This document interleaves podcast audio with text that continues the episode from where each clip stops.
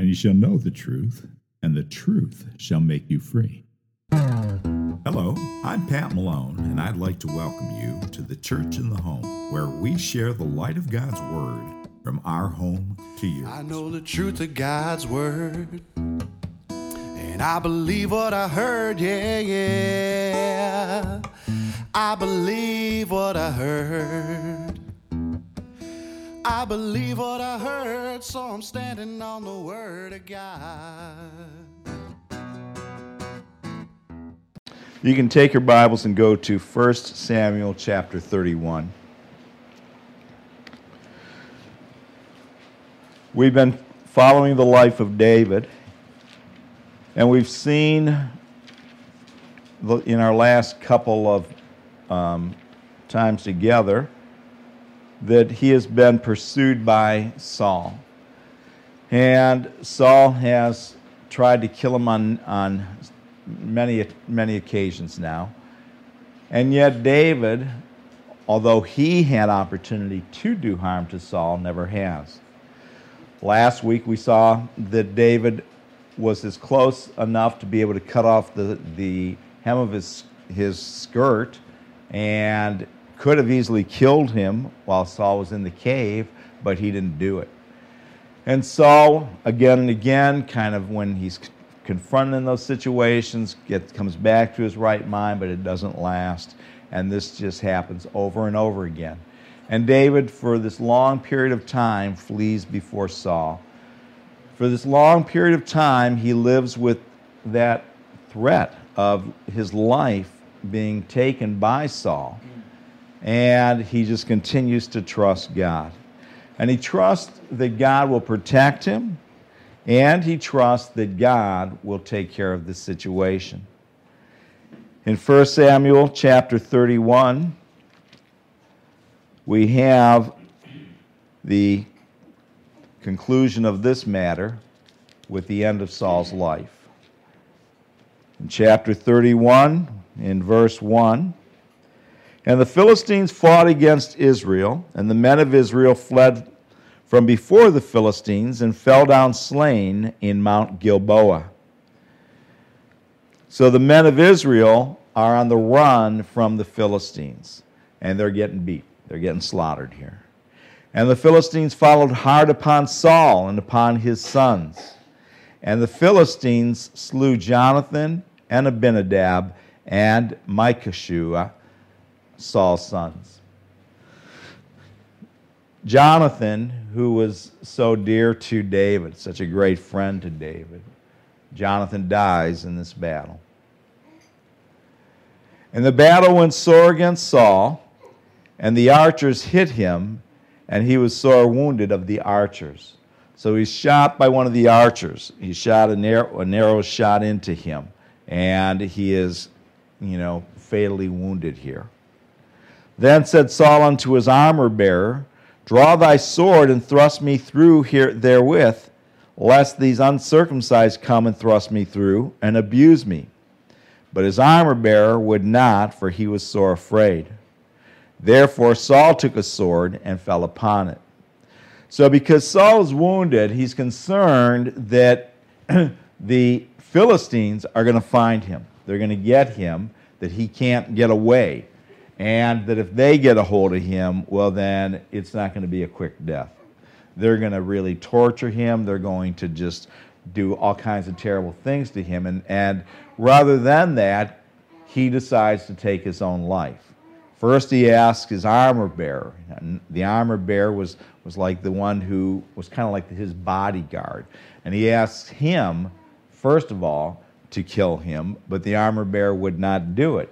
And he wouldn't do it because no matter what Saul's asking, he knows that this is not his place. He knows that it's not right for him, even, in, even if Saul's asking him to, to raise his hand against the Lord's anointed. So he refuses, and then Saul falls upon his sword. And when his armor bearer saw that Saul was dead, he fell likewise upon his sword and died with him. So he kills himself. He kills himself having failed to protect Saul and realizing that he was you know, most likely going to file, face some consequence for that himself. Verse 6 So Saul died, and his three sons, and his armor bearer, and all his men that same day together. And when the men of Israel that were on the other side of the valley and they that were on the other side Jordan saw that the men of Israel fled, and that Saul and his sons were dead, they forsook the cities and fled, and the Philistines came and dwelt in them. Once the army sees that Saul and his sons are dead, they just they, they leave the battle. They run away. And the Philistines come in and they just easily take those cities. Hmm. And it came to pass on the morrow when the Philistines came to strip the slain that they found Saul and his three sons fallen in Mount Gilboa. And they cut off his head and stripped off his armor and sent into the land of the Philistines round about to publish it in the house of their idols and among the people. And they put his armor in the house of Ashtaroth, a false god, and they fastened his body to the wall of Bethshan. And when the inhabitants of Jabesh Gilead heard of that which the Philistines had done to Saul, all the valiant men arose and went all night and took the body of Saul and the bodies of his sons from the wall of Bethshan and came to Jabesh and burnt them there. And they took their bones and buried them under a tree at Jabesh and fasted seven days. So the valiant men, the ones that weren't cowards, the ones that didn't run away, these men at great peril to themselves, go and find the body of Saul and reclaim it from the enemy and see to it that it gets a, po- a proper burial. That's the end of Saul. That's the end of, of his life. And, you know, one of the things that's remarkable about the end of Saul's life is how it appears in terms of how he died and why he died when you look at it from man's viewpoint and how you see it in a whole nother light when you look at it from God's perspective. Turn to 1 Chronicles chapter 10. We just read that Saul died because the battle went against him. That he was in a war, he was in a battle, and they were overrun by the enemy, and he was killed. And that seems to be, you know, a, a, pretty simple, complete answer to it. And for most people, that's as far as what they would ever consider. They would only consider the things that are seen, the things that are seen as being the cause for this event. Just like people only ever consider the things that are seen, but there's so often the things that are not seen behind it. Mm. Life is spiritual. Life is spiritual. And many people are unaware of that, and even those that have some knowledge of it often fail to recognize the spiritual causes behind the events that happen in life. They look at the events and they look at it just from a five senses cause and effect relationship. And that's not to say that those five senses cause and effect relationships aren't there in the situation. But the reason why they're there is another matter. In 1 Chronicles chapter 10,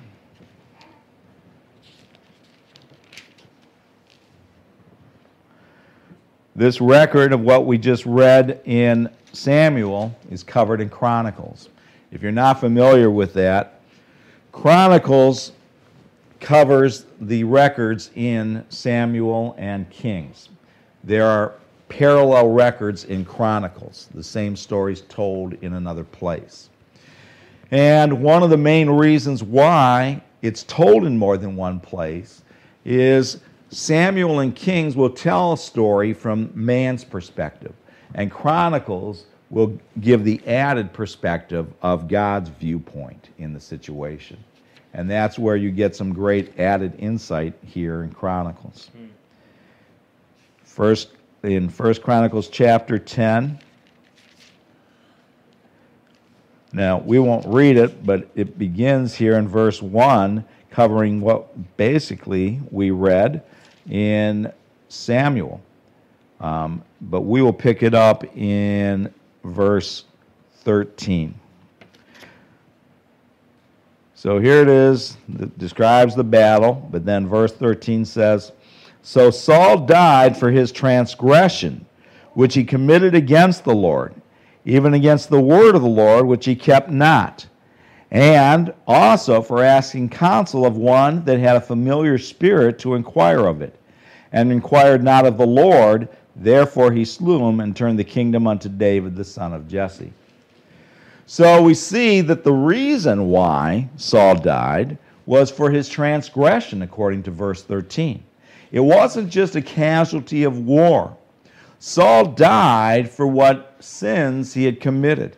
And it lists specifically two things here. One, his refusal to obey the word of the Lord that was given to him by Samuel that cost him the kingdom in the first place when he did not carry out the instructions to go in and wipe out the Amalekites. And two, that he inquired of a familiar spirit. Saul knew that God was, the Spirit of God was no longer on him, and that he was no longer able to receive revelation from God. And so, prior to this battle, right prior to this battle, Saul goes to a woman. She's called the Witch of Endor. And he goes to this woman and he asks her, Is this going to be okay? Am I going to be all right? He wants his fortune told. He wants her to, to, you know, look in her crystal ball, read her tarot cards, read his palm, however her method was. But he inquires of this witch of Endor, and that was strictly forbidden under the law. It was absolutely forbidden under the Mosaic law and punishable by death. You see, again, man's perspective versus God's. What man thinks is a terrible thing, you know, is not always the same as what God thinks is a terrible thing. Men think that there's no big deal with this stuff, with tarot cards and ESP and all this spiritualism stuff. They think it's no big deal, and some think it's fun, and some are attracted to it. And they make wonderful, they, they write huge books you know, big, thick books that every, and a whole series of them for every kid to read and applaud the idea that these kids are reading these books when they're absolutely devilish and they're getting kids interested in all this stuff that cost Saul his life. And then they make movies about it, and they're such successful movies. Everywhere you go, everywhere you turn, this stuff is, is just so throughout our culture, so prevails in our culture. And it's absolutely devilish. And I don't care how many people think it's nice and it's harmless. I don't care how much Disney wants to make it sweet and wonderful and kind. It's absolutely devilish. And spiritually, it's the bottom of the totem pole. This stuff is, is, is just about as low as you can get on the spiritual totem pole. This stuff will cost people's lives, it'll cost nations to go down the tubes. And it's absolutely what cost Saul his life here in this situation. Well, good to know. Let's go to 2 Samuel chapter 1.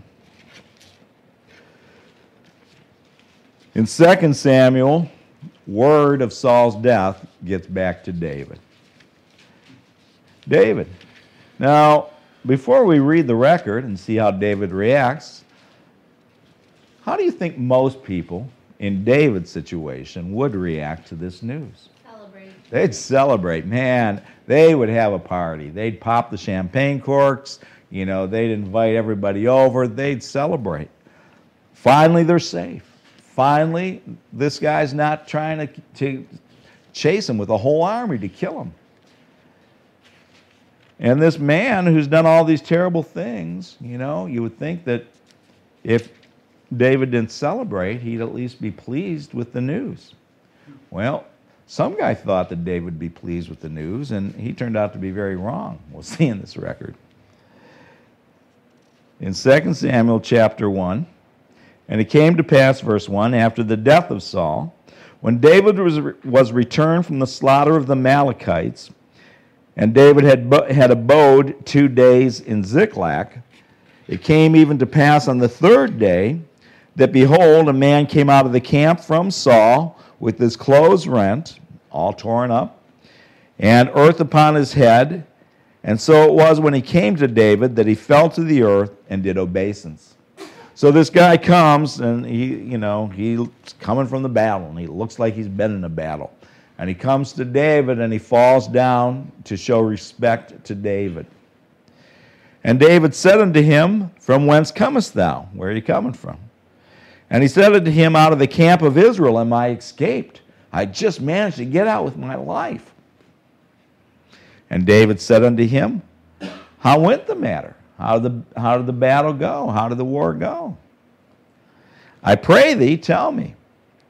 And he answered, That the people are fled from the battle, and many of the people also are fallen and dead.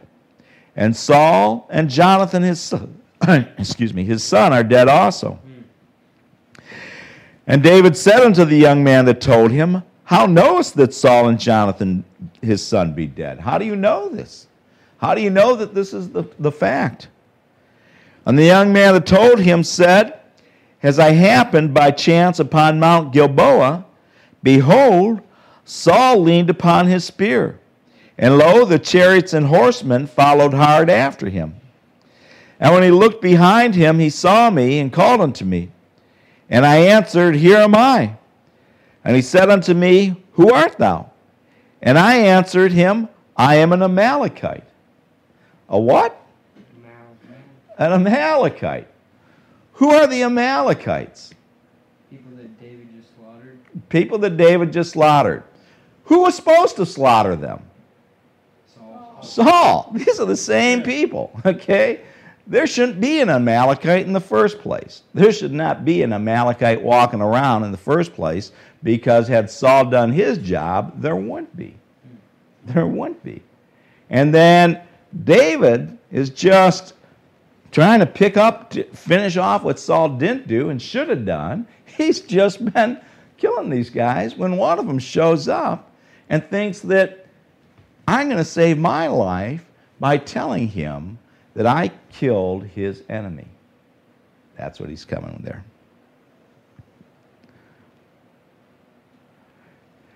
And he looked behind him, he saw me, and called and I said, Here am I. And I said, I'm an Amalekite, verse 9. He said unto me again, Stand, I pray thee, upon me and slay me, for anguish has come upon me, because my life is yet whole in me. So I stood upon him and slew him, because I was sure that he could not live after that he was fallen. And I took the crown that was upon his head, and the bracelet that was on his arm, and have brought them hither unto my Lord. The way the guy tells the story, he tells it as though it was a mercy killing. But it was a mercy killing, he had no need to take the crown and the bracelet and bring them to David. He was doing that to try to get into David's good graces. Whether this guy really finished Saul off or whether he just came across the body after Saul had, had killed himself, it's not clear from the records. And it really gets down to, you know, it doesn't specifically say any place that this guy was telling the truth or not.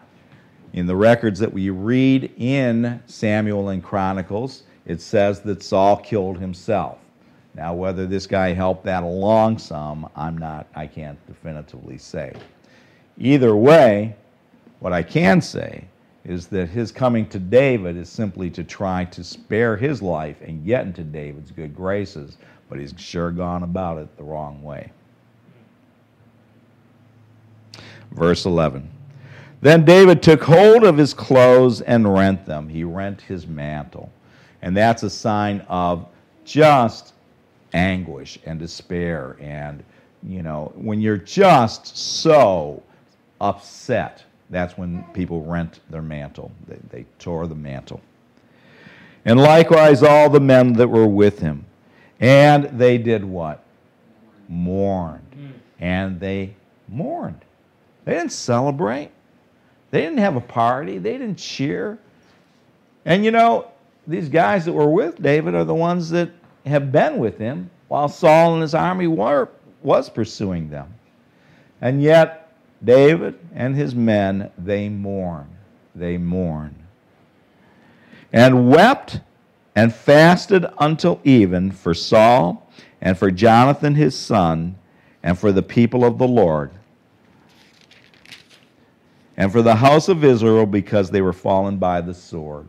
This was an occasion for grief, for mourning, for the loss of Saul, for the loss of his son, and for all the men of Israel that fell in battle.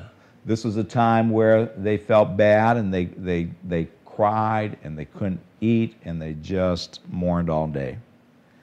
Verse 13 And David said unto the young man that told him, Whence art thou?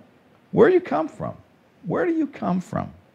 And he answered and said, I am the son of a stranger, an Amalekite. and David said unto him, How wast thou not afraid to stretch forth thine hand to destroy the Lord's anointed? Saul's own right hand guy in that battle, his, his bodyguard, his armor bearer, was afraid to, to raise his hand. How is it that you, an Amalekite, were not afraid to do that?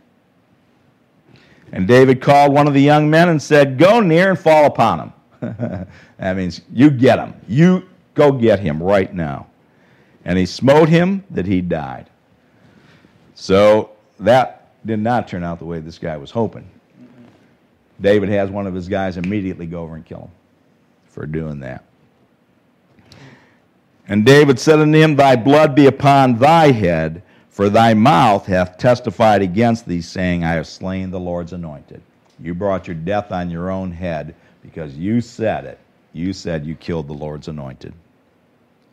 And David lamented with this lamentation over Saul and over Jonathan his son.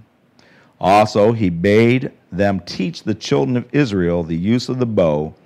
Behold, it is written in the book of Ash of Jasher. And here's David's lamentation, his, his crying out, his eulogizing Saul. The beauty of Israel is slain upon thy high places. How are the mighty fallen? Tell it not in Gath, publish it not in the streets of Ascalon lest the daughters of the Philistines rejoice, lest the daughters of the uncircumcised triumph. Ye mounts of Gilboa, let there be no dew, neither let there be rain upon you, nor fields of offerings. For there the shield of the mighty is vilely cast away, the shield of Saul, as though he had not been anointed with oil. From the blood of the slain, from the fat of the mighty, the bow, the bow of Jonathan turned not back, and the sword of Saul returned not empty. Saul and Jonathan were lovely and pleasant in their lives. Wow. Mm. These are the words coming from David, whom Saul had just spent, you know, I don't know how long trying to kill. Saul and Jonathan were lovely and pleasant in their lives and in their death they were not divided. They were swifter than eagles, they were stronger than lions. Ye daughters of Israel, weep over Saul, who clothed you in scarlet with other delights, who put on ornaments of gold upon your apparel. No one else might be remembering all the good that Saul did before he went the other direction, but David was. David was remembering the good things that Saul had done for Israel and called on Israel to remember those things as well. How are the mighty fallen, verse 25, in the midst of the battle? O Jonathan, thou wast slain in thine hind places. I am distressed for thee, my brother Jonathan. Very pleasant hast thou been unto me. Thy love to me was wonderful, passing the love of woman. How are the mighty fallen and the weapons of war perished? And of course, we know that great love that David had for Jonathan, that he loved him above everyone, that he loved him even more than the love of, of his wife, that he had this wonderful friendship with Jonathan. And so he mourns for Jonathan and he mourns for Saul. Turn to Matthew chapter 5. In all of these things, again, we see why David is such a wonderful man, a man after God's own heart. We see that David lived the love of God. In Matthew chapter 5, in verse 43, Ye have heard that hath been said, Thou shalt love thy neighbor and hate thine enemies. But I say unto you, Love your enemies, bless them which curse you, do good to them that hate you, and pray for them which despitefully use you and persecute you. A lot of times people read these verses and they think, oh boy, but you don't know my situation. You don't know what I'm putting up with. You don't know how wrongly I've been treated. You know, it's in the face of injustice. When you can love in the face of injustice, then you know it's really the love of God. That takes the real love of God to love when people do despitefully treat you and persecute you. But boy, David did it. David did it. And he did it in a far worse situation than I can imagine any of us would ever face.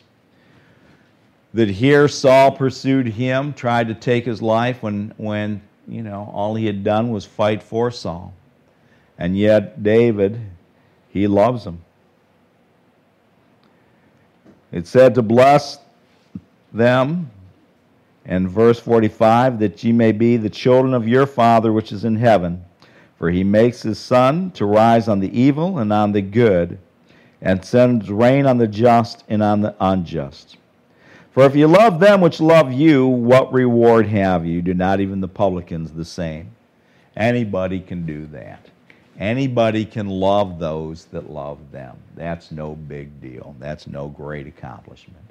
Anybody can love people that are nice to them, that treat them kindly. That doesn't require the love of God. Anybody can do that. But it requires the love of God to love those that are your enemies, that do treat you like dirt. It requires that love of God. And that's what God asks us to do. He asks us to love our enemies. Verse 47 And if you salute your brethren only, what do you more than others? Do not even the publicans though so. Be therefore perfect, even as your Father, which is in heaven, is perfect. Look at Romans chapter 12. That's the gospel administration. That's the Christ administration. We see it that David did it in the Old Testament. We see that Jesus Christ called on people to do it in his time.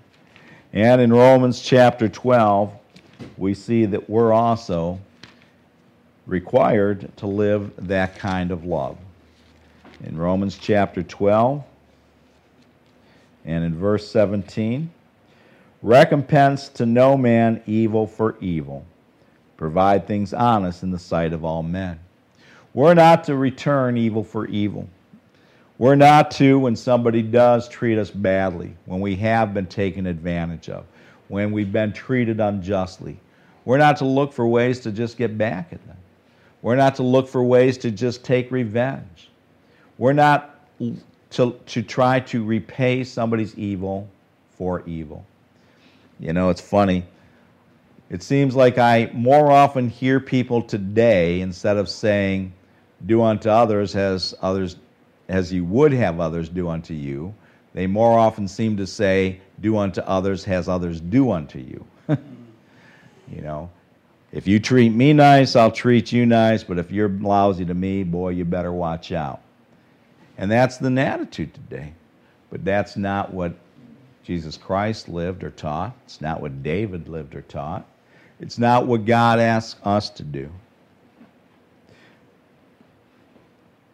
Verse 18 says, if it be if it be possible, as much as lieth in you, live peaceably with all men if it's possible, as much as you possibly can, just live at peace with all men. But if that's not possible, it, because they don't want to live peaceably with you, it still doesn't give us license to turn around and, and take vengeance on them. Verse 19 Dearly beloved, avenge not yourselves, but rather give place unto wrath. For it is written, Vengeance is mine, I will repay, saith the Lord. David trusted that God would take care of the situation with Saul, and he did. And even after that, David still felt badly for Saul. But we don't have to worry if we trust that God will take care of us. Verse 20 Therefore, if thine enemy hunger, feed him. If he thirst, give him drink. For in so doing, thou shalt heap coals of fire on his head. Be not overcome of evil, but overcome evil with good. We can either succumb and become just like the evil, or we can overcome evil with good. That's our choice. God bless you. You can't bring me down, the word is on my mind.